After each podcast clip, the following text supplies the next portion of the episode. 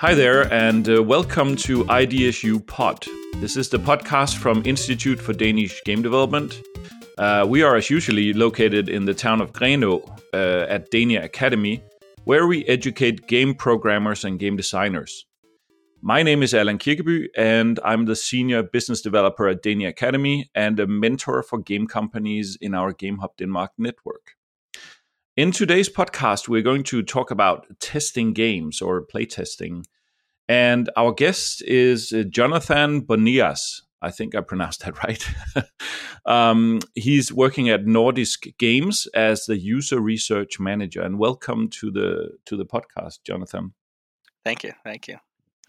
Um, now I just I just introduced your title, but could you introduce uh, yourself a bit? Uh, how did you start in the industry, and and and what do you work on now? Yeah, sure. So, kind of a brief background sum up. Uh, so, I mean, I've been part of the industry since I was four years old, playing games growing up. Probably typically to most most people who love the games industry.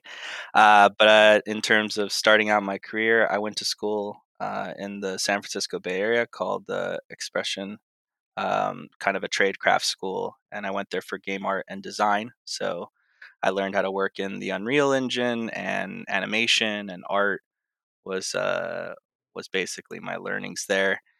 Uh, I was there for a little over a couple years. Graduated. After that, I searched for my first game industry position. Uh, took a while, very competitive. Uh, after a bit of time of searching, I finally got a entry level role at Activision HQ in Santa Monica and I honestly I don't remember even applying for the position or what it was. It was called like a central user testing moderator, I think was the official title. Um, but I went in, did the interview, and realized that the industry has been doing this thing called user research on video games, and that's kind of what I learned what the job was and what they do and. Uh, basically, my learning of the tradecraft. Uh, interview went well. Called me back, got the position, um, it was an entry level position in user research. Uh, I had two great managers there who taught me the ins and outs of user research. So I was there for a little over a year, mainly working on the Call of Duty franchise. After that, um, I went on to 2K in uh, San Francisco Bay Area, and I was there for mm, two and a half years ish, uh, and working on titles such as Civilization 6, XCOM 2, Mafia 3, Evolve, uh, Borderlands pre-sequel, just a few of the major titles I got to work on and touch while I was there in a user research capacity. After that, uh, kind of took a hiatus for a little bit, traveled the world looking for the next thing, and I got put in touch with a company in Sweden called Paradox Interactive, uh, the network there, and uh, they saw that I had a background in strategy games, was wondering if I could help them with their strategy games and user research. So I traveled to Sweden, left the States. I was uh, there for three years working on several titles, some still in the works unannounced, but mainly some that might know, like uh, Crusader Kings 3, Empire of Sin, a little bit of City Skylines, um, some of the other games uh, on their grand strategy playbook. Uh, after that, I ended up here in Copenhagen, Denmark. Uh, through some networking, found out that they were looking to start up a user research department. Uh, I got put in the mix and contacted, uh, and I've been here for uh, two and a half years now as the user research manager. And uh, I've been basically doing user research for our portfolio studios mainly. Um, so Supermassive Games, Avalanche, working on titles like the Dark Pictures Anthology, The Quarry, The Hunter Call of the Wild, The Angler, uh, Second Extinction, uh, Raw Fury games back in the day when we owned Raw Fury. So I worked on some indie projects as well. Um, so yeah, and that's that's kind of like a brief sum up of my career so far. It's a it's a brief sum up of of how many years? A lot of years. Uh, yeah, I've like. been doing this for nine years now. Games user research. So, uh, yeah. So, been in the industry doing games user research for nine years, and uh, that whole time, and I haven't switched professions, even though I went to school for game art and design. I kind of just fell in love with this. I didn't know it existed. I mean, Mm. it's a great job. Like to quickly sum up what's great about it, it's like if I break up my job into thirds, it's like one third is watching people play games, which is interesting and fun to do, and one third of my job is playing the actual game, and then another third is uh, conducting the research itself and uh, analyzing data and processing data and reporting on the data. Yeah. So I, I guess it's like um, I've I've heard from other test people during my career. Either I've I've hired test people, or I've worked or outsourced the testing to someone. And when it, when you talk to them in a casual way and you ask about how did you get into the industry, most of them have this kind of story where.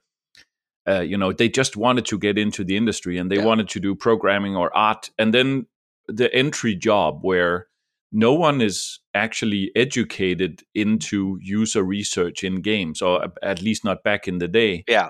so most people kind of yeah let's let's take that job at least it's a way into the industry and then a lot of a lot of people that entered that kind of fell in love with this way of working with games just like like you were explaining Yeah, I mean, there's just, I mean, in general, I think the people who fall in love with it is like people who are very interested in user experience in general. Um, Mm. And that could be like UI people, UI artists, UI designers, or UX designers. Um, if, you know, people who are really attached to the user experience because of, you know, a bulk of this job is that's really what you're working with. You know, you're bringing these consumers in to hopefully improve the user experience, and that's just like a, a sliver of what you can do with user research.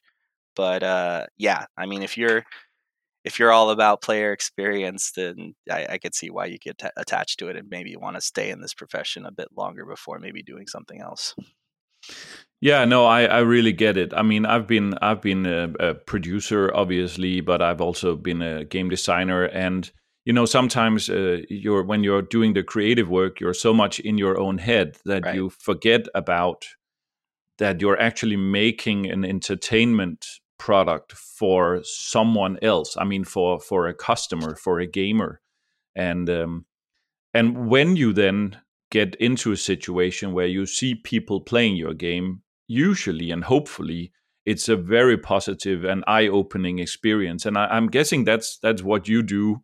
That's what you get all the time. It's not just sitting diving into moving polygons in your graphics. Yeah, it's actually seeing people uh, enjoying and commenting and and uh, you know uh, uh, laughing and having fun playing the games sometimes hating the games and then you report that back i guess No, for sure. I think like even me as a manager today, uh, and I'm training researchers mainly and making sure, you know, uh, teaching them and growing them. But uh, I still like watching. I mean, I like seeing how people interact with our games while they're in development and what they think of. And I'm still very curious about looking at the data.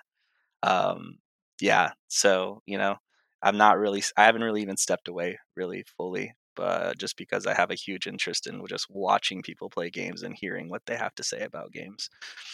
Yeah i so um um uh, let's get started talking about what it is you actually do and you did talk a little bit about it you know Yeah. breaking it down into thirds right um but before we go there uh, you've mentioned research a couple of times and when i started in the industry you know back in the 90s we just referred to uh, something uh, called qa you know quality assurance which was basically oh we have some bugs someone needs to find all the bugs and then uh, make sure we fix them right it Yeah. was we didn't at that time we didn't think so much about you know the user experience the emotional journey and all that stuff but now you talk about research can you clarify kind of both the difference between the how you view the difference and yeah, and- sure. I yeah. I think uh, you know just the history of that as well, like you talk about early on. I think uh, even when I first started, there was a misconception of the difference between user research and uh, and QA. I think it's better today for sure. I think a lot of people know like oh play testing or you conduct user testing. I get it. That's with actual consumers, not QA people who are really good at what they do and finding bugs. But to just kind of separate the two really quick. So with user research and uh, play testing and user tests and all types of user research that you can conduct, basically what, I do is I'm actually bringing in the consumers who the target audience is, who the game is intended for. uh, you know, people off the street, obviously not directly off the street, maybe it could be, uh, but you know, finding them, profiling them, seeing if they're the right target audience. Uh, we bring them in for you know our typical services playtest, so they'll come in, we bring them in for a session, they'll play the game for a few hours. Uh, we collect feedback via survey, interview, or just observation data, depending on the goals and questions. And our researchers analyze that data and basically put it in a nice report for the developers and saying, here's what the consumers think about their play session. Here's what happened during their play session. And then with QA, you know, you have these really, really good gamers, these professionals that are hired and intended to find bugs and quality issues and essentially quality control. And their job is to break the game and find find those quality issues on a daily basis or whenever there's a new build pop up and go in, um, so the game can be as bug free as possible when it launches. So one is literally the player the true player experience the consumer what do they think? And the other qa you know you're intentionally finding those quality control issues so you can improve them and you know, have these professionals who are really good at following, finding those bugs and quality control issues. I, I guess also one difference is um, because when when we had our initial chat, we had like video, and I saw in your background of your office. There was like lots of monitors and computers and so on. And i've seen other qa um, you know uh, labs or whatever you want to call it before yeah. where it's all about having as much different hardware because if you're building for pc you want to make sure that it runs on all the different graphic cards all the mm, different right. configurations. So it, it's not really i don't know maybe i can let you talk to that but but in my mind it's not really a comfortable relaxed work environment. It's much more about having a lot of computers running at the same time. If you do like the hardcore, um, you know, uh, right. trying to match it yeah. with the different hardware. Whereas if you do the user research, you actually try and create a, a nice uh, play gameplay situation for for the, your your your research. Yeah, yeah. You know the per- person who's playing it, right?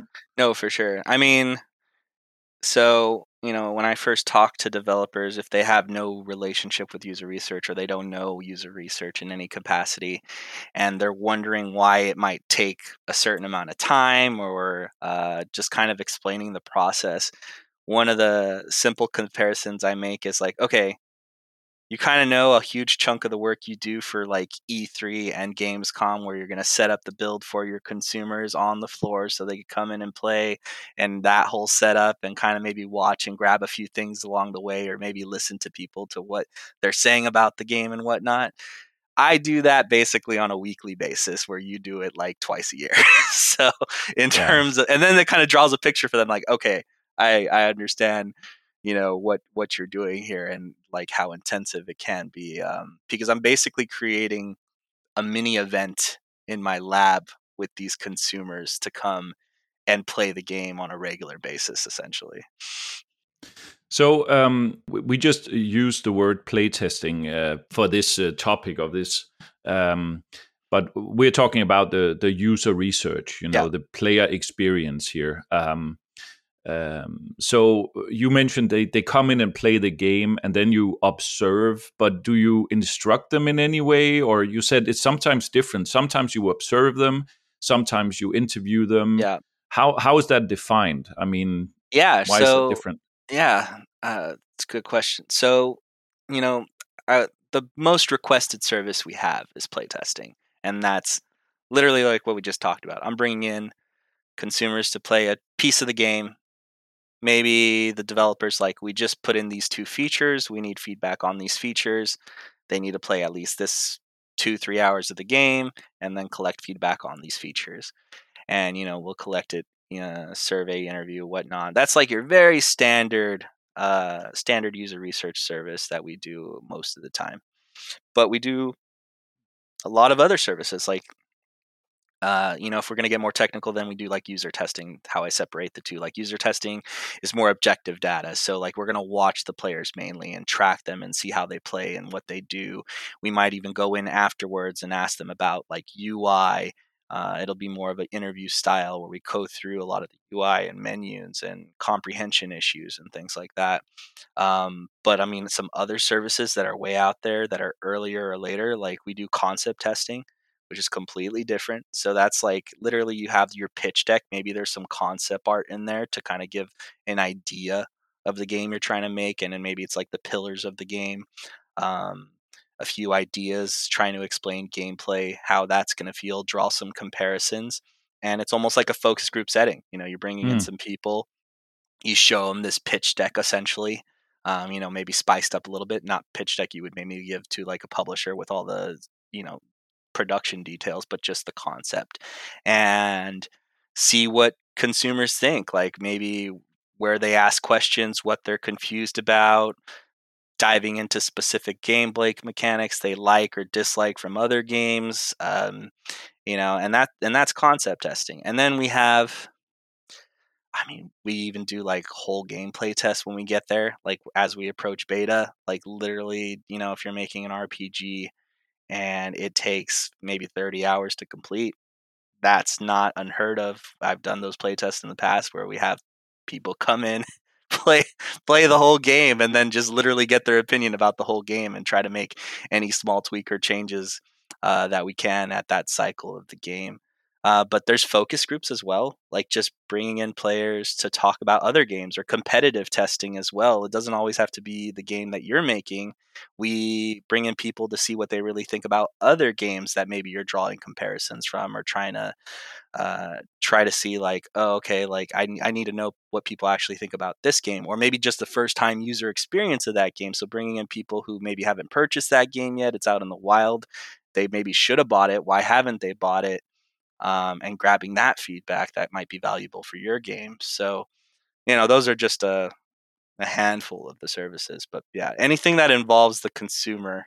Basically, yeah, it, it, it sounds like um, you know the the almost a traditional professional approach to uh, product uh, uh, evaluation, you know, pre-launch in in most other consumer product industries, like uh, you know, if you have food products, um, if you do like uh, you know cereal products or if you do toys you would do these kind of things. And i think for many indie game developers it's kind of not what you think about because you're focused on building your game. Right. So i guess with with most of what you've you the companies you've worked in have been bigger companies right? It's not even been just one developer. You've worked at big publishers with several in-house studios yeah, uh, you know, I've had the fortune in my career. So I've worked, I don't know, it's like close to 60 games now hmm. uh, hmm. in my career, and probably 20 plus different developers uh, within my career span but like towards the tail end, um, I did get to work on some indies, and I get to I got to work with some indie developers. You know, two people teams, uh, one person teams. You know, like really really small teams. Like some of the indie games that I could say I worked on that are out there in the wild. Uh, when we had Raw Fury at Nordisk Games, we got to touch uh, Sable, which is out mm-hmm. there. We also got to touch uh, Call of the Sea, uh, and also Signifier. Um, you know, and these are really small indie teams uh, so I got to I got to work with indie developers, and that was interesting in itself. Working with indie devs for the first time because, for one, they were happy and privileged to have user research. Uh, all the indie, all three devs knew about user research, knew that they should do it at some capacity, but never had the money. Obviously, they're indie, and it's like user research is expensive. So, um, we got to do it. We got to touch those games. We got to give them reports. We got to give them some insights, you know, before they could launch. And I think some of the int- like one of the interesting stories with working with those kind of devs and indies, you know, if indie people are listening, uh, yeah, it can be expensive, but you know, doing it just to kind of give some stories there, those indie devs had a perspective of their game. And when they told me their pillars, the vision, this is what I'm looking for. These are the questions, uh, you know. And usually it was typical playtest. I want people to play my game. I want to know what they think about it. Uh, what do they think about my features, etc., etc. Just kind of broad spectrum of questions. And we do the debrief. I give the data. We conduct these playtests. And what's interesting is motivations. So, you know, I asked the devs like, "Well, why are you creating this game? What should people really love about your game why what's the purpose like you know because they're also kind of trying to figure out the target audience at the same time a little bit mm. and we brought in people a uh, couple of those games you know they're very puzzle heavy so they're like I, I want people you know who love puzzles like they should really love puzzle games that's my target audience i have a lot of puzzles in my game and we bring in those type of people and one thing they learn about that target audience is uh, and this is you know something you can learn just from doing play testing about your target audience people who play puzzle games at least a majority of them they're not really puzzles is not the primary gameplay feature that they play these games. And we learned from the playtesting that that's a secondary gameplay feature that they care about. The primary feature that they care about is storytelling. They're playing like why were these puzzles created? What is the story that or the world that they're seeing when they go into for these puzzles. The puzzle is kind of like a sidebar. It's a great thing to have while they're going through the story. And mm. the story is what they really care about. And it's funny because these devs, I ask them and we do the debrief and, you know, just just to kind of show how these indies work and the perspective they had, these developers, like I tell them this and immediately they're offered another playtest. They have one more in their budgets that, you know, publishers willing to give them. And we talk about, okay, what do you want this playtest like? I added more story. I'm going more the story route now. I, I puzzles are now secondary. I put more story. I want to see if they like the story now. If it's more there, is it easier to get through? Because there was also the thing of like it's a puzzle game, so I want my puzzles to be hard and I want it to be challenging and complex. But when they realize people like, well, I like puzzles and they don't need to be super easy, but it'd be nice if you know they're just approachable in some mm. sense uh, because they're all about the, playing the game for story. So they even tone down the puzzles so that people can enjoy and experience the story more versus this other motivation that they were going for that they thought about their target audience. So that's something indies were willing to give up and learn from their target audience, these developers that I work with. And that also happens in AAA too, though. It's not, uh, and when we're drawing comparisons, you know, you talk about AAA versus indies. Honestly, I do a lot of the same work with indies and AAA, a lot of it is very similar. The type of play testing, nothing's really different. Um, and also the questions tend to be the same as well.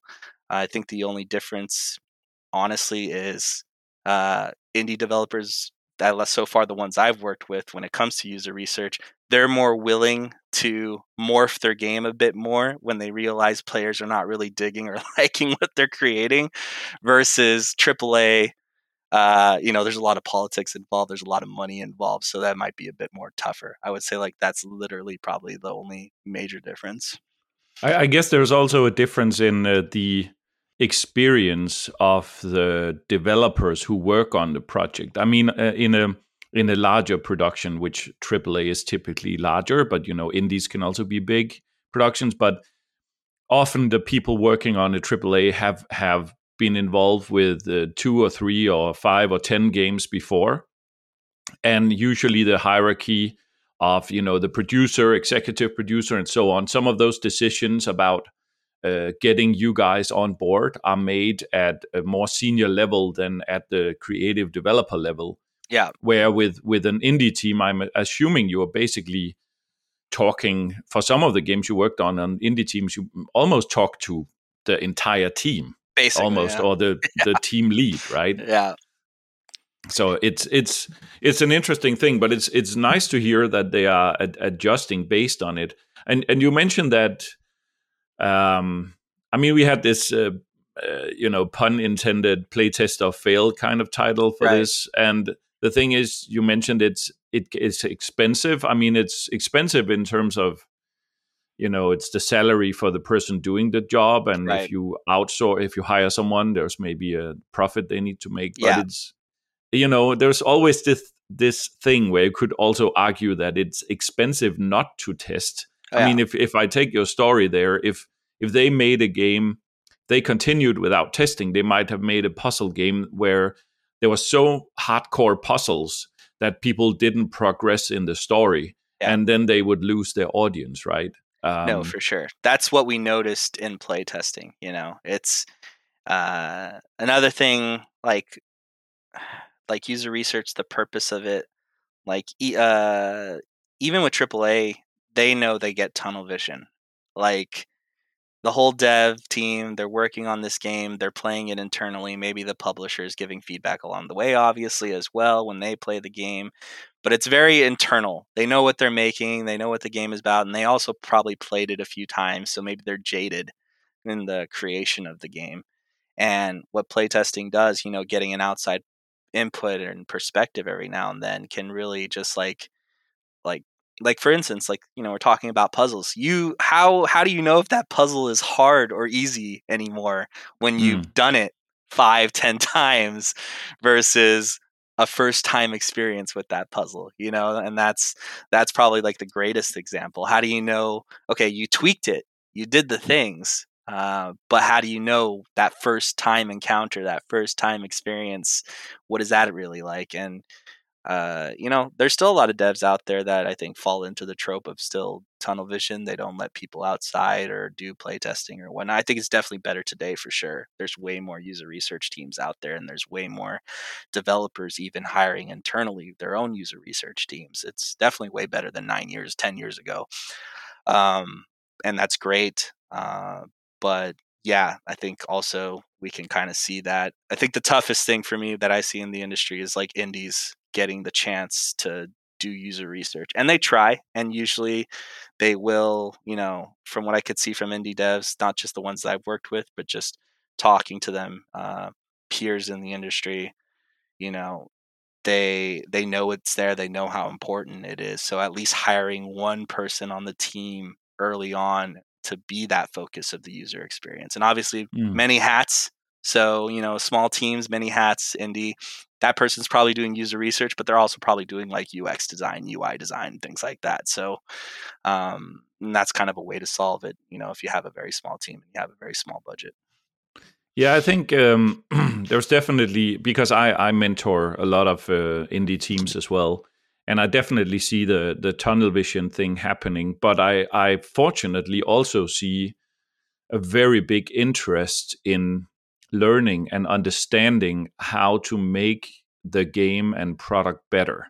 Um, it depends on how young the team is. You know, have they made a game before or not? But usually along the way, there's an interest in actually uh, serving, if I can use that word, serving their audience basically, yeah. and and finding out what they really like. And some of them try to create, you know, like a community with a Discord server, and and then they get people playtesting it from there. But I think what you can get from uh, playtesting uh, in a more uh, planned and professional setting, if right. if you will, is is you can get um, you know someone from the more casual audience. I'm not saying all games have a casual audience, but you know if you just have the super fans, they end up also getting tunnel vision yeah, right in, no, in your sure. community.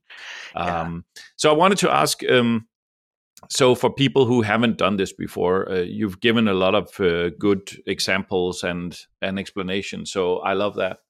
Um, but what does the output look like? I mean so you've done this testing and there are various ways of doing it. Yeah. do you then write a report or is it a meeting?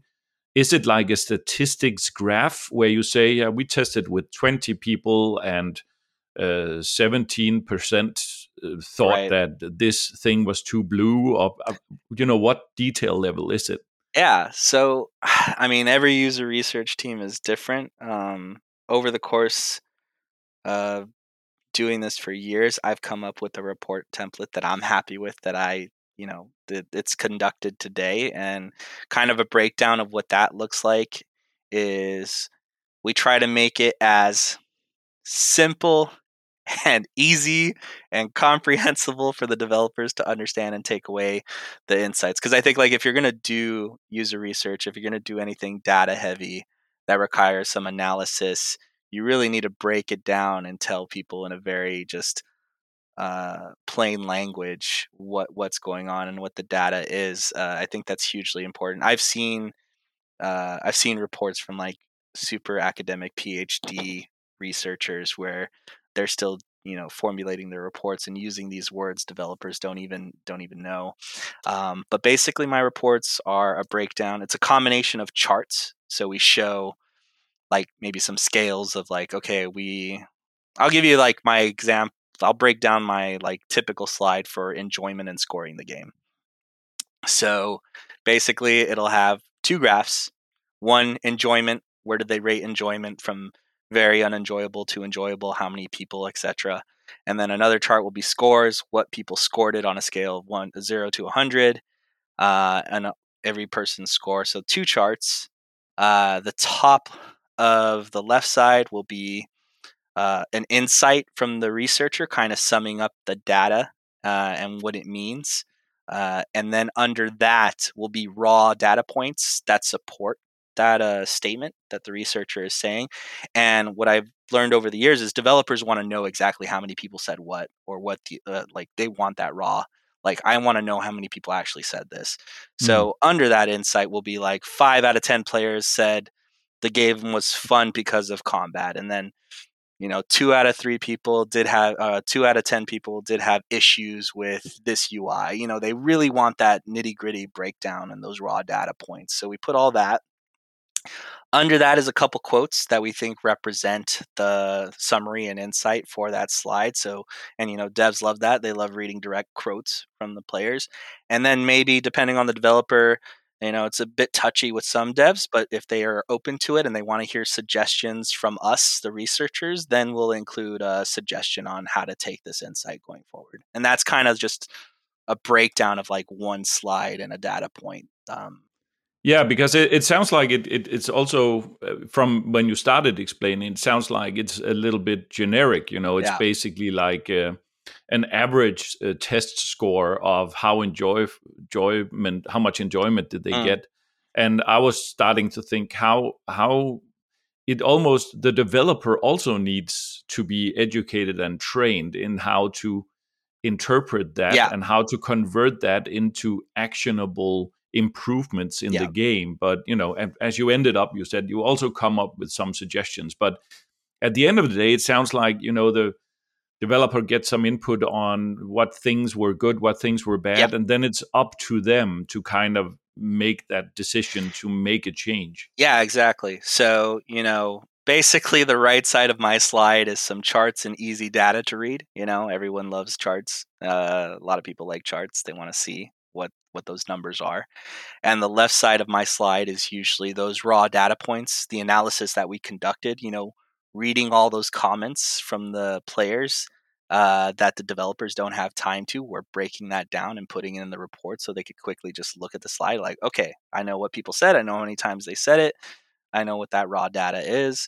And also the insight. What does this mean? Like, okay, I see I have a score of 70 average. Enjoyment is lying around the high 60s, low 70s. These are what people saying. What is what does this all mean? And we kind of break it down because we also do benchmarking. We're bringing in so many different games and so many data points that we can draw comparisons and benchmarking. You know, mm. devs all like the most typical question that I get uh, pretty much in every debrief is okay, what does this mean? Is my game good or is it bad? Mm. like where where is my game right yeah. now? And how's it how's it doing in the like you know we're we're just after alpha. Is this a good score for just after alpha? Like i don't know. How should i interpret this? And that's what the insight is and we kind of tell them like listen for benchmarking purposes you're okay. You're still early alpha this might be fine to be at a 70. You're good, honestly. It's a solid spot these are the things you need to do to improve, and then we could probably see the score go up. Obviously, you had a lot of bugs in this build. Nine out of 10 players were complaining about the quality. That's fairly normal. So I think if your quality goes up a bit for the next play test, you'll see the score drive up a bit more as well. So, you know, things like that. And that's and that's fairly what happens. It's it's funny actually. But I think it's interesting. I mean, obviously people are interested in, in on knowing if people interpret the game as good, but you know, from my opinion, you know, looking at how many games are released every day, yeah, a, a lot of the games that I choose to play are what I consider to be good games. I mean, it's like if you go to a, a restaurant. I mean, most restaurants in the city where I live make good food. I mean, some of them make really great food, some of them make good food, but it's also different food. You know, some of it is just for chowing down and it's really great. Some of it is fine dining, but it's it's different atmospheres. And I think it's like that with modern games. I mean, a lot of games are, are good. The thing is, what developers are also wanting to know is, will this be a hit, right? Yeah.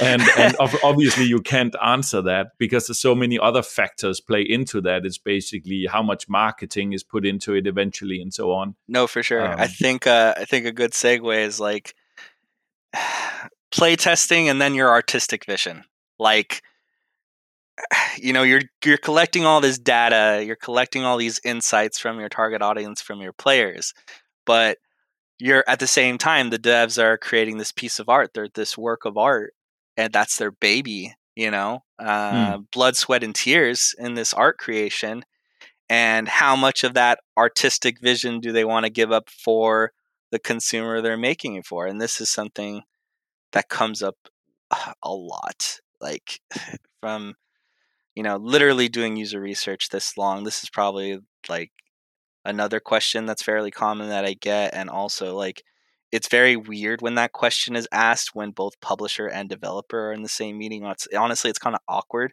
because you could tell the publisher's like, well, we care more units and more dollars. But I could see in the creative director or the game directors when I'm talking, they're like, and this topic comes up, they're like squinting a little bit, like, but I really, really want it to be this way. like, and even the questions they ask, you could tell. And for me, like the way I see user research, and I think the best way to see user research, honestly, you conduct this, you do, you collect the data, you're doing with your target audience. Hopefully, you're curing a lot of your usability issues and comprehension issues because mm-hmm. that matters maybe like up to a third.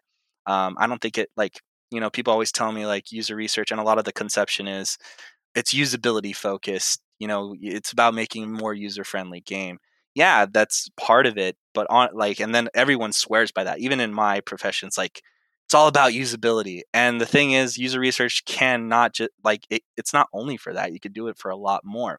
Usability, you know, I'll say it right now, and I'm I work in this profession about usability. Usability only matters about like one third of the way, 25% to one third of the way for your game. As long as it's usable and comprehensible to a certain point, that's all you need it to be. What you really should care about in terms of data and whether you want people to like your game or you're hitting the right target audience points, you know, you have the features, people are having fun. Those subjective data points, those opinions, that's what's going to matter. And it really depends on the, your ceiling and bar. You know, we come back to this point about artistic vision, what matters more. Honestly, my job is to get developers the data and hopefully they can make the decisions themselves they they know what they want to do. They okay, I realize I'm going to lose this chunk of my audience if I keep these features in because mm. I like these features and this is the type of game I want to make. I understand that I'll probably lose like 500,000 people from my audience if I stick to this type of game. And that's okay. Uh, it really just depends on how you want to measure success and what's success to you. Um, um, as user research, we stay away from that. We're not the measurement of success. We're not we're not setting those KPIs. You know, it's usually maybe typically typically it actually is set by the publisher, which is a bit disappointing and can suck sometimes. Uh, but you know, there's KPIs. No, but it's it's also about money, right? Yeah, it, sure, especially exactly. If, especially if you have like um, 50 people working full time on a game, yeah. you burn a lot of dollars every month. Oh yeah. And if if the publisher is fronting some of that, it's it's their money and they want to get a return. Absolutely. So I definitely see that and we also see that in in other, you know, entertainment industries. It's it's about finding that sweet spot between yeah. Uh, hitting as many consumers, making as many consumers happy as possible, but also trying to avoid becoming too bland to become yeah. just like everyone else. Because if Typical you only go for yeah. statistics data, you know, every yeah. game will end up looking like every other game if you oh, kind of sure. average out, right? Exactly. So I guess that's the that's the that's the competition between the artistic vision and you know uh, just just making as many consumers happy as possible. Yeah. It's that balance. And I can tell you, you know, from examples that I've experienced you know i've seen it go both ways uh, and a little bit you know in between i've seen publisher take control and they're like we need to do it this way we're making this blockbuster we're making this franchise so we need to do what this user research report says to the fullest. Uh, I've seen other ways where it's like, even you know, there's nice publishers out there. They'll even say like, okay, cool, artistic vision. We were when we were in this deal with you to begin with for the artistic vision. You know, we realized we're going to lose you know but we wanted this artistic game to begin with. We wanted to make a forefront in this genre or whatever. So we're with you on this. Go for it. Keep it niche. Do those mechanics and features that you want to do, and then bits and pieces in between. I mean, I've seen it a multitude of different ways and never it's never stayed one way in my career. I've seen it all over the place. Yeah. So I, I have a question. Uh, I don't know if you have an example uh, you can share, but uh, have you tried a game where every person you had in testing it that just said this sucks? uh, yeah, there's been a few games. Uh, a lot of those games I can't talk about because a lot of those games were canceled. Um, okay. like, yeah, like for people, and you know, the example would be literally every data point that comes back they thought like maybe 90% of the players were like this game is unenjoyable. And in a playtesting situation like you know not everyone uses that scale or whatnot you know for research purposes everyone does their own type of research and questions that they ask. But from when i've seen it like when you get 90% people saying your game's unenjoyable something something said there like yeah. you should probably take take a listen and uh, do something because it's like uh, with user research video games in general are fun. Like you come in, you play a game. It's meant to be fun. Like hmm.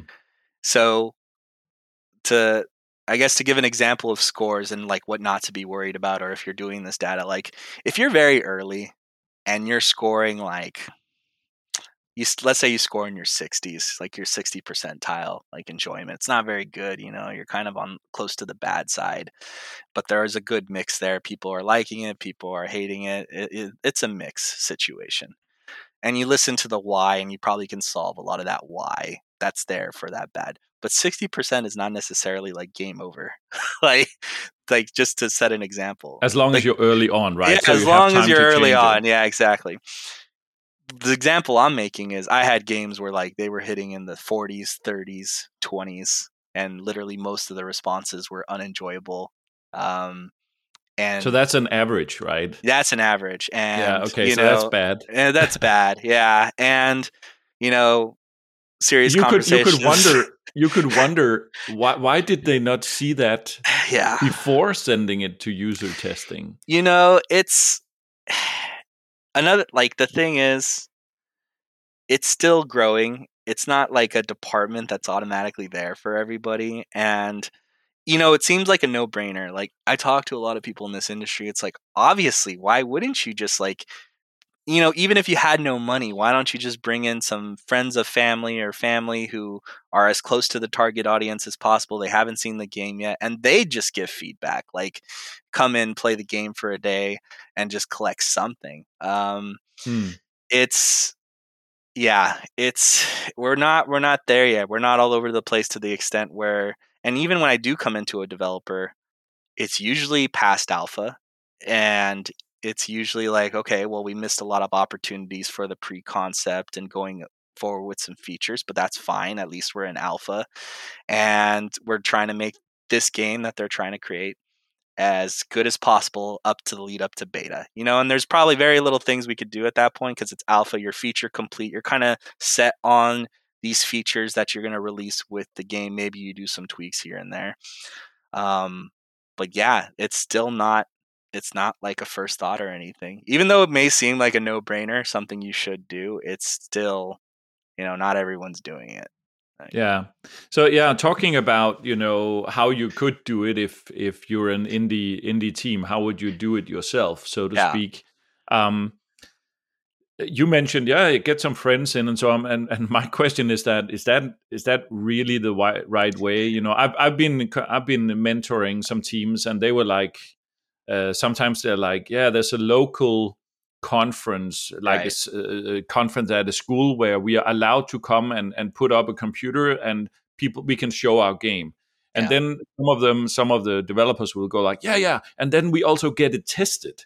And I'm like, that seems like the wrong focus here. Maybe you should just you know enjoy showing your game it, Yeah. it's not a really good test environment because you're not collecting the data in the right, Right. way or would that be good enough in uh, is that better than nothing I, I'm, I'm sure it is in your Yeah. mind but what would you say it's tough but i think in general the trick with that like especially at conferences because i've done that too i mean i've gone to e3 i've gone to gamescom where you know it's not a controlled environment but i'm there overhearing what people say collecting little data sample points watching how people play and you know take that back and maybe do a little summary report you know nothing official but like just here's some things. Does it trend with what we've been hearing and what seems to be some of the issues with the game right now? But i think like if you're indie if you have no money but you know you need to do user research it's better today to do some things and i'll kind of go through those things. Um, that the industry kind of offers versus like a long time ago where it didn't used to be available but like let's start with the friends and family thing. Friends and family i think yes absolutely i'll start with saying doing something that's outside of your team your development people coming in playing your game is better than nothing. What data you should take away from that that's probably going to be the cleanest is observation data just take away how they play watch how they play record the gameplay see what they do where they get confused that's going to be like proper usability comprehension stuff that you can collect that's clean Hmm. that stuff I would take away. Their opinions, I probably would not. I wouldn't ask them subjectively, like, what do they think of the game and whatnot, because they're friends and family. It's going to be a little bit more biased. Um, they're going to love what uh, yeah, little- exactly. You know, you Timmy bring in you bring in mom, right, or Yeah. your cousin or whatever. They're gonna be like, "Oh, good job! You're great. This is awesome. So pretty." Blah blah blah. Like, obviously, it's gonna be some bias, right? Like, so I wouldn't collect the subjective stuff, but I would use the observational stuff. If you can, I think what's better is friends of friends, but also profile them that they're the target audience. You know, if you're making an RPG and XYZ features, then recruit the friends of friends who fit that RPG profile. Or like if it's your classmates, if you're in university or whatever, great. Still profile the people like, okay, I'm making this RPG. These are my 10 comparable games. Do you play any of these games? How much of these games have you played? Great, you fit, bring them in. That would be a bit more cleaner in terms Hmm. of collecting subjective data and some opinions, you know, like not at least you're working with second degree network versus a first degree. And but I also heard you kind of drop the word "bring them in." I mean, uh, "bring them in," which is basically saying that you, you need to kind of dedicate some time to doing Oh, yeah. this, Yeah, yeah. not just not just do it some random afternoon no, uh, for half an hour, right? No, no. Set up a set it up in a controlled environment. Uh, have them play off your PC. Obviously, you're probably not going to have your own lab set up or anything like that, but just have them play the game in some capacity in a private space and set that time aside, and you know actually actually do it. And that then that would be like the next step. And then like some of the things I think that uh, that's out there for the industry. Obviously, like if you're on PC, uh, then you know things we have today, like we have early access now. That's easy to set up in Steam. Um, you could do private alpha or beta tests where you send out invitations to people. Um, you know, pre-profile them before you give them a code and accept that. Uh, there's, it's definitely way more easier today than many years ago to kind of send your build out to players, uh, especially if you're already comfortable with like I've announced it, I've shown some stuff, I'm indie, like you know, there's like it's okay. So I just I just need to get the feedback and data at this point. Uh, How do you then gather the data? I mean, uh, if you have people, do you then do a have them fill out a form online? Yeah, survey. How do you make sure that the the way you I, I know from experience that how Yeah. you phrase this uh, questions in a form Oh yeah, it greatly influences the kind of feedback you get. So it, it's a very difficult thing Yeah. to do properly. I think. No, for sure. I think like if you don't come from this kind of background profession or have some experience with this profession, obviously the research point like the reason why you have a researcher is like they know how they're going to phrase the questions they know the proper way to collect the data so it's clean and unbiased you know that's mainly why you have a researcher is because they know like you should never ask a question like that or that's a very biased question or you know you want to maybe collect the data this way versus that way. And you know those are like honestly though like if you're indie there's tons of content out there youtube these days linkedin where you can get quick snippets of how to phrase a question even survey tools like even if you use google forms or microsoft's version of forms or any like basic survey tool you'll notice they have like already a pre-library of phrased questions and ratings and how to do that stuff. Even just using those and maybe you tweak a word or two in the question because maybe it just doesn't like the question's talking about food you just could change that food to game or whatever you know like just those minor things but you keep the ratings and the question form there's things out there to help you you know just make sure to use that stuff. Don't try to just full on do it yourself if you don't have a researcher background. There's some free stuff out there you can use and knowledge you can use to better phrase your questions and collecting data so it's as clean as possible. But yeah, like you know, you do a survey and typically from my experience, you know, you send enough keys out there, you do an early access thing, whatever it may be, uh, but you're at one point where you're putting your build out there, you need to collect some data. Typically, it's anywhere between 5 and 10% of the players you sent it to, they are going to respond to that survey. Hmm. And mm. That's really good in terms of numbers. Like, if we talk about numbers for playtesting really quick, I bring in five people for a usability comprehension study, and that's enough people for that kind of data. Five, okay? Very small. Is 10, that like early stage? any stage any, any stage, stage. any yeah, stage okay. usability comprehension whenever you want to test a new feature tutorial whatever five people is enough to give you a good sense of what you need to do hmm. 10 is fairly typical like you just want to get a vibe i'm doing a check right now it's just kind of a checkup 10 people is enough. Okay, I need data that maybe sways a bit more. I'm probably going to make a small decision here. 15, 16. Okay, I've been getting mixed signals for this feature. I really now need to make a call. 30 minimum. Like if you're about to literally make a huge call on your game, I bring in 30 people. And you know, like that's also like these numbers also are not just for the indie people. These are the numbers I use for AAA. So like if so you're t- you're also saying that when you say a feature, can you give an example yeah, of so, what that uh, might be? Yeah, exactly. So like for the 30, like the business case level, uh, because you're going to make a big decision. The way I pitch it to producers and devs is like, you know, usually the meeting when we're setting up the playtest is like, okay, there's this milestone coming up. We're very, you know, we don't know about this feature. It's been giving us issues. There's mixed signals in the development team. Half are saying we should do it this way, half is better this way we just really don't know which direction to go. But the direction for this feature is really going to determine the game going forward. And maybe it's combat. It's like Souls combat versus traditional standard RPG combat. Like, okay, mm. You know, bit that's I'm just giving an example. It's like, okay, which which direction are we going to go because this is really going to determine how the game feels going forward. We're talking about very hardcore specific combat versus very traditional standard combat that's maybe not so complex and difficult. And that's the type of thing. And you bring in 30 players from that target audience, you see where it resonates, you see the why with those 30, look for the trend, make a decision based off that. And that happens a lot, especially for me in my career at AAA. You know, we're making huge and the way I pitch it, like I said, going back to how I pitch it, I tell the devs, all right, do we need to make a million dollar decision here? Like, is this is this the type of question where it literally determines the direction of game? Million dollar decision. Then I recommend we bring in 30 players for this playtest.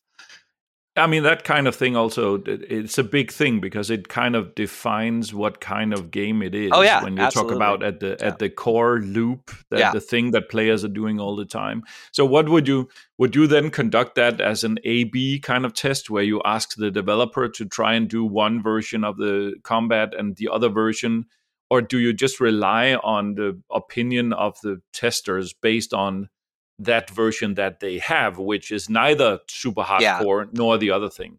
I think it's more money time question, uh, and that happens a lot. Like if you have the money and time, I have done A B tests where we're testing the same feature two different ways because the dev team had money and time to do so. Hmm. And we A B test it. But I've also worked with devs where they don't have money and time and we need to make a decision. So they have one, the features made up one way. And it's okay.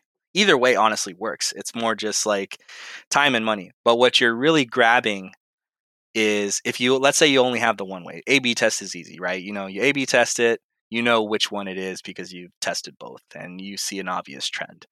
But if you only have one and not the other, what you're doing is you're diving down and you're asking questions about that feature, the why, etc., etc. Dive a little bit deeper because you don't have the other half. They don't know that the other half could exist for this game. Mm. So hmm. you're kind of like, okay, well, what are your motivations? What do you like when it comes to combat? Like, is there any comparisons you can come up with? What's your favorite game for combat? Blah blah blah, etc. And you look for trends breaking down that question to multiple questions and trying to find the pieces because you only have one part.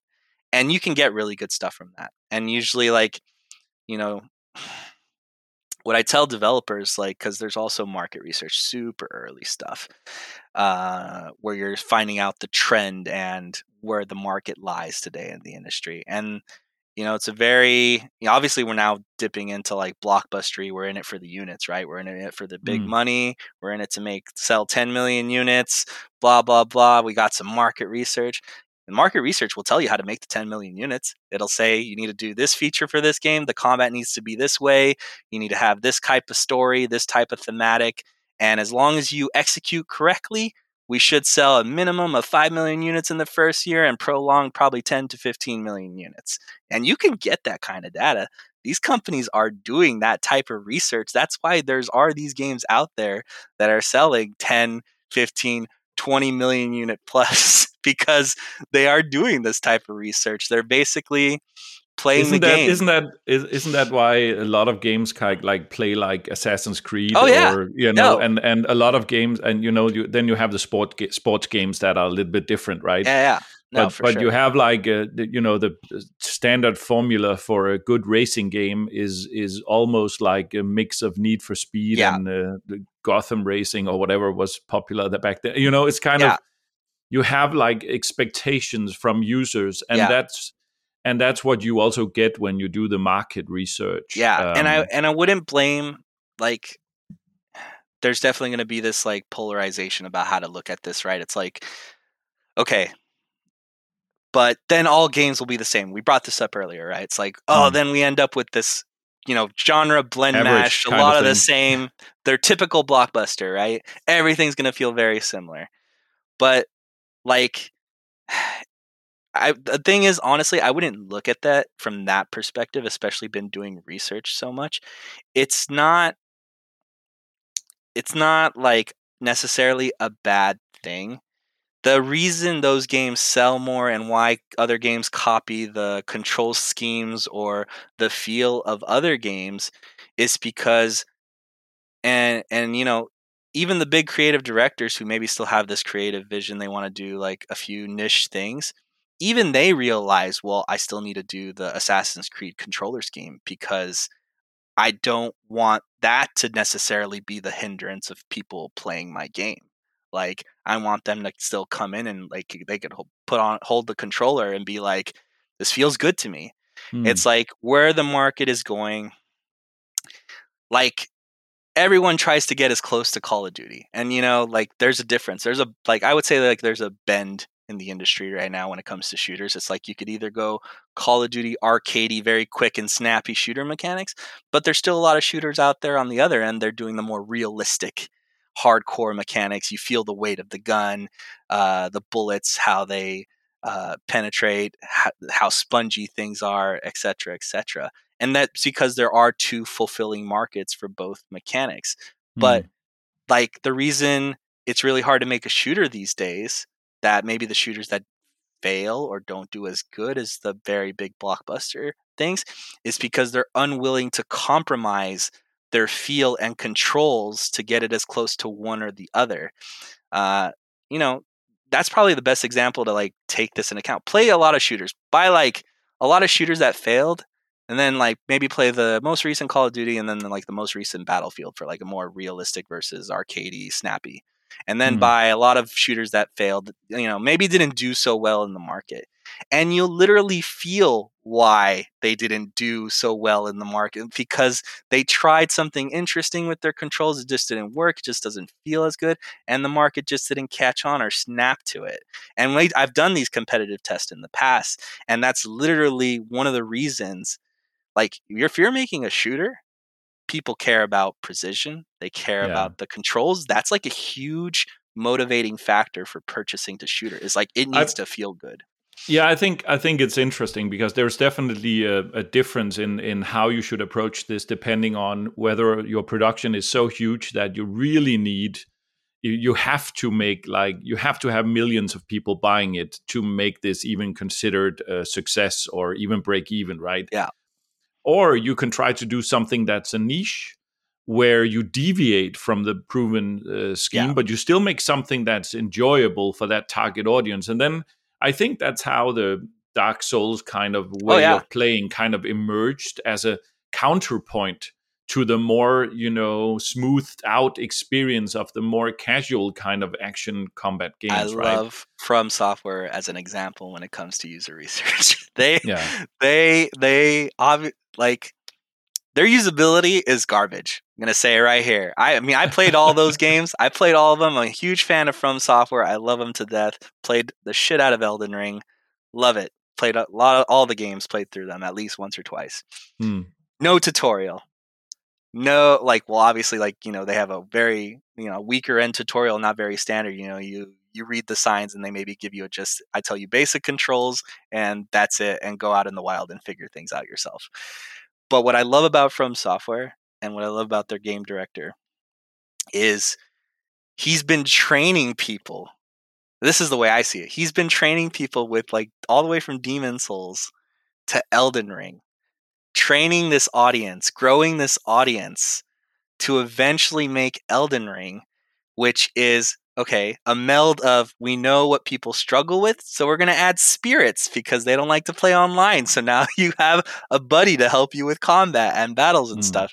They've done these things from their learnings all the way that back.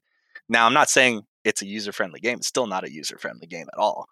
But they've done these things and trained this audience to play Elden Ring because if you're coming into Elden Ring blank, probably still going to have a tough time if you never played a From Software game but they've built this audience over years. So that audience coming into Elden Ring, they know exactly the type of game they're getting some of to. And Elden Ring is daunting because now that's their official open world, do whatever you want game. It's not linear. So, but it's know. also now. Uh, if we have to use this kind of a dirty word from yeah. the creative indies, it's also now a formula because yes yeah. they were initially training in it but now it's a formula i mean you said it you said yeah if i have to make a million dollar decision is yeah. it this kind of is it the casual more traditional combat yeah. or is it the kind of uh, dark souls souls like combat i mean uh, so now great, it's a formula yeah the great example here is god of war copied their control scheme mm. like from software was the first, you know, more sword sword play combat game. Back in the day, you used face buttons for that. Use like square was light hit, triangle was heavy hit. You know, back in the day, your buttons, your face buttons were your combat. And they flipped that. They changed it to triggers, the control scheme, the feel. They flipped it. And they're like, no, we're it's better here. This is the way we're gonna do it. We're not gonna go with a conventional control scheme.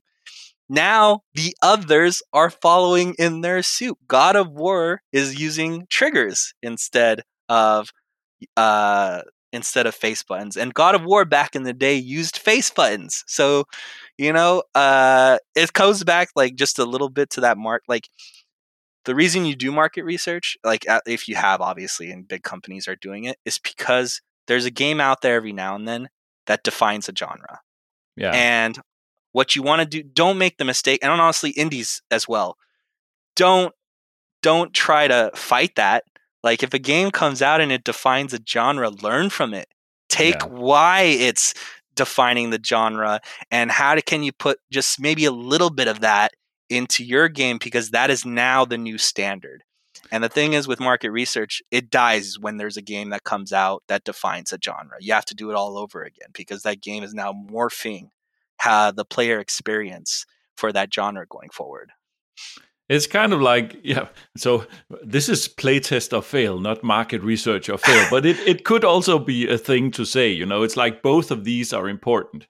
It's basically market research, so you know in which direction you're going, and then when you start building it, playtest to make sure you're you're actually creating and building the result and the experience that you yeah. were trying to reach right and the only reason i say market research is just because like it involves the user so it is yeah. a service i provide like ah okay like no that makes sense it, it's kind of like that those th- two things kind of overlap yeah um, like you know no I, like market research like there's I, I should clarify like today industry standards there's two types of market research there's the market research that we've been talking about where like you want to do competitor testing you want to know where the market lies you know those deep gameplay stuff but then there's the market research where like what kind of marketing should I do in this country that's going to resonate with users? Who should I talk to? What my, what are my outlets that I should pay for? What type of advertising? How am I going to get the most dollars, most sales in this country XYZ? So that's how I would separate market research. There's that type of market research like your actual sales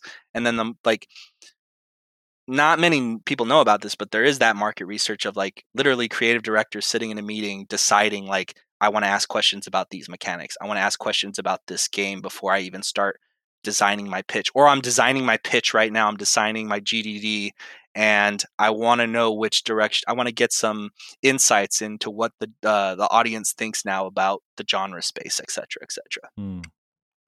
I think um, I think it's um, important because I think there's a, a, lot of indies and and students listening in here. Is that uh, it's not necessarily you saying that you should try and look at what's yeah. on the market that's big and then do your first game as a copy of God no, of yeah, War because yeah. that's impossible. So I think what's important to say is that it's important to understand what's trending in the market and then decide with your game, even it's, if it's your first indie game, how are you going to position yourself? What kind of game are you? Are you making something that wants to hit that trend a little bit, even in your smaller indie game. I even and think then go for that, yeah. or are you trying to make something that's a niche? Yeah, that hits a, another group of audience that's different, right? Honestly, I even think on an indie level. The thing is, like indies these days.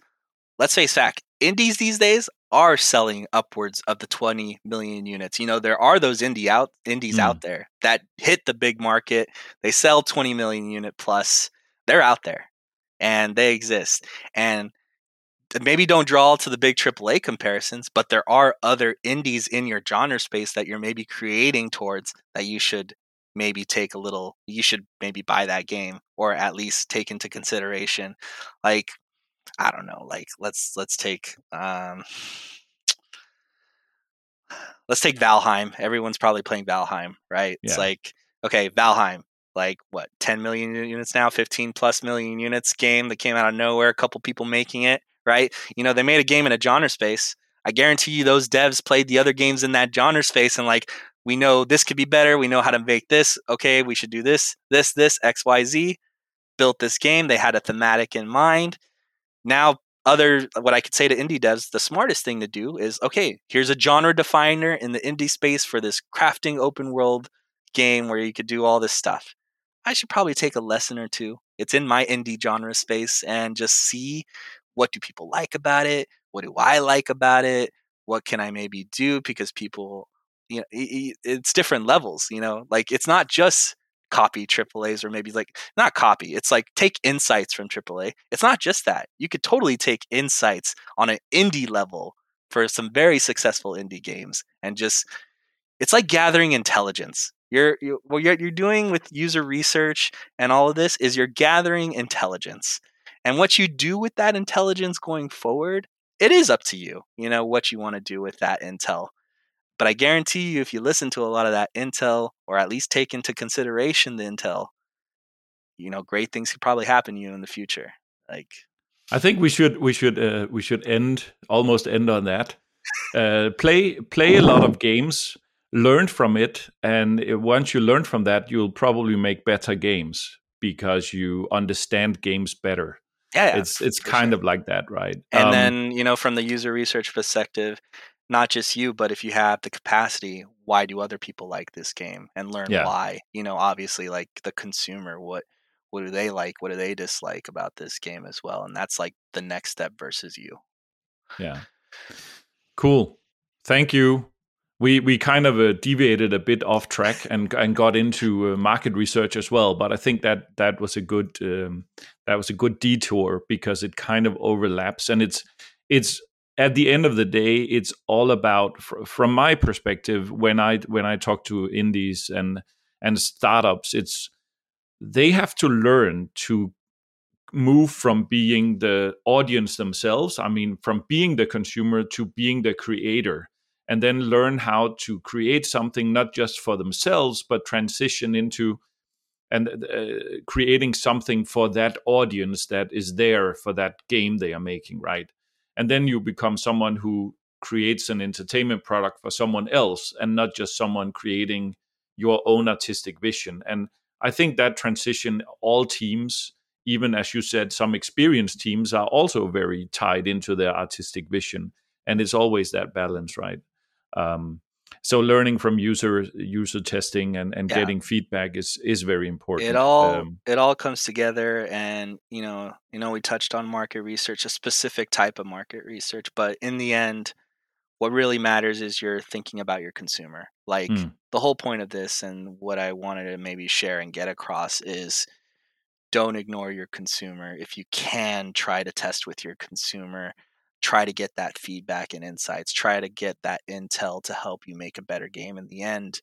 Um, yeah and you know, And then some- yeah, sometimes to sell to sell that you know i have some indies that i that i mentor that i can kind of feel it's like the word consumer sounds a little bit too dry and Yeah, professional so i'm basically saying well it's your fan it is. you want fans right fans, so so try and service your fans right If that's If- a if- dirty word, change it to gamer, change it to player, change it to whatever you want. But those people, like, yeah they're people. Like, those who will play your game and Yeah. become your fans right yeah. Okay, cool. Um, we need we need to wrap up. Sure. Um, I um, thank thank you very much for uh, for talking about um, your your work. Um, it's a very inspiring um, kind of uh, like package of work you've done. What's it? It's not called a package of work. It's like your portfolio of games you've worked on. Sure, it's yeah. like a ton of big games. So um, very cool. Um, I wish I could uh, hire you into my company when I had a, a game company. uh, I would have loved to have someone full time.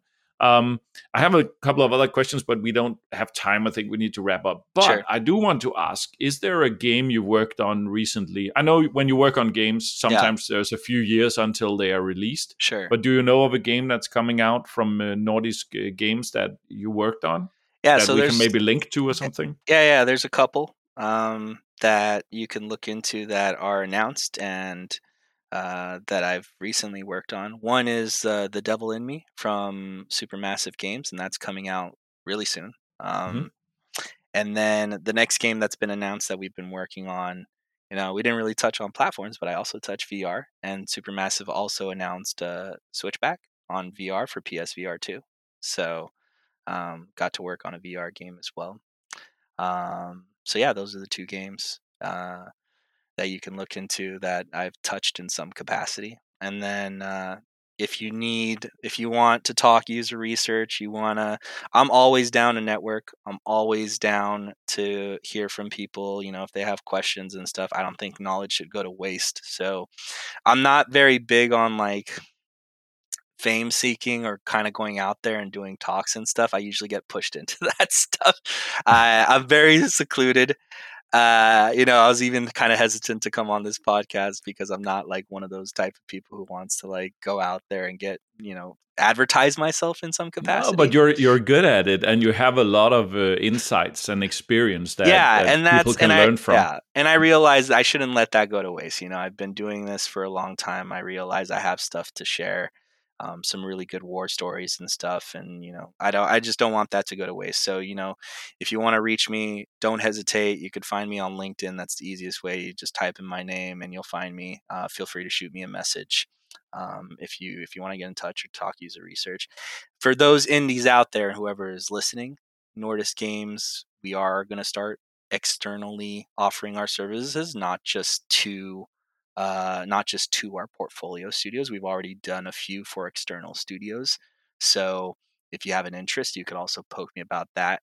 Get a price quote. I mean, if you have a small budget, I know indies have different budgets, but if you have a small budget, we can work something out um, and actually get you to you know proper play test maybe in motion so that's also something to consider otherwise i could help you out answer questions and just shoot the shit talk games talk user research talk industry war stories more than happy to talk chat yeah let's let's uh, uh, let's just exchange whatever links and then we will put it on the idsu uh, website cool. for for if people are listening and and finding this uh, podcast on Spotify, you can go to the IDSU uh, pod website, and there we will have some text and links for the awesome. games and and so on. So that's cool. cool.